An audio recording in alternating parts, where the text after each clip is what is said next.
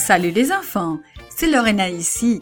Je viens vous raconter aujourd'hui une histoire qui s'appelle 7 aides spéciaux et nous allons voir de quoi il s'agit.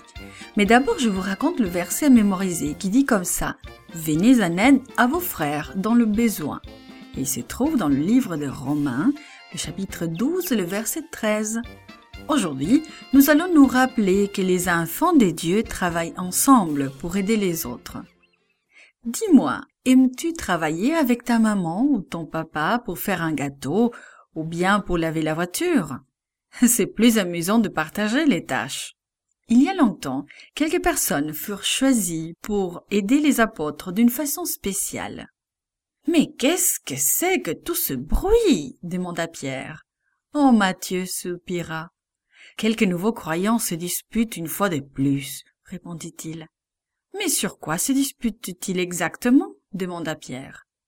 Eh bien, expliqua Matthieu, un de nouveaux croyants ne venant pas d'ici, celui qui parle le grec, se plaint que les veuves de son groupe n'ont pas autant de nourriture que les veuves des Hébreux. Ah. Matthieu soupira de nouveau. C'est vraiment qu'ils se disputent, dit-il. Les disputes ne sont pas une bonne chose, dit Pierre, fermement. Alors, allons ensemble parler à ces personnes qui se disputent, et voyons ce que nous pouvons faire pour arranger le problème. Les apôtres allèrent donc ensemble vers les nouveaux croyants, les réunir, puis leur dire Nous ne voulons pas être obligés d'arrêter de prêcher et d'enseigner la parole de Dieu pour distribuer de la nourriture, alors nous vous proposons ceci.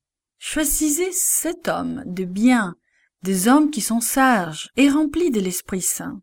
Ils auront la responsabilité de gérer la distribution de nourriture et devront veiller à ce que tout le monde ait la même chose. Les croyants se regardèrent entre eux et sourirent. C'était une très bonne idée et une excellente solution. Ils choisirent donc sept hommes, ils sélectionnèrent des hommes sages, honnêtes, fidèles et remplis de l'Esprit Saint.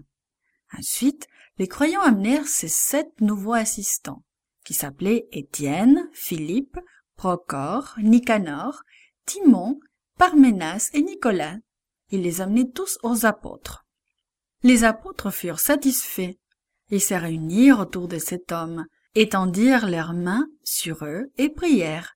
Cela signifiait que les sept étaient mis à part pour accomplir une œuvre spéciale pour Dieu.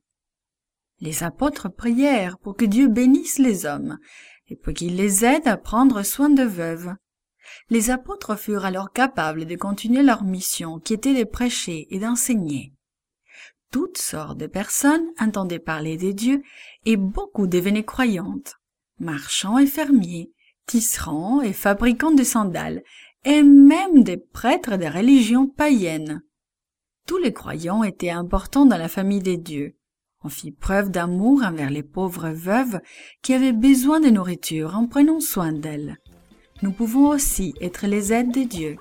Que pouvons-nous faire pour aider les personnes qui ont faim? This podcast is produced by Gracelink.net at Studio El Piso, Singapore. For more children's resources, please visit Gracelink.net.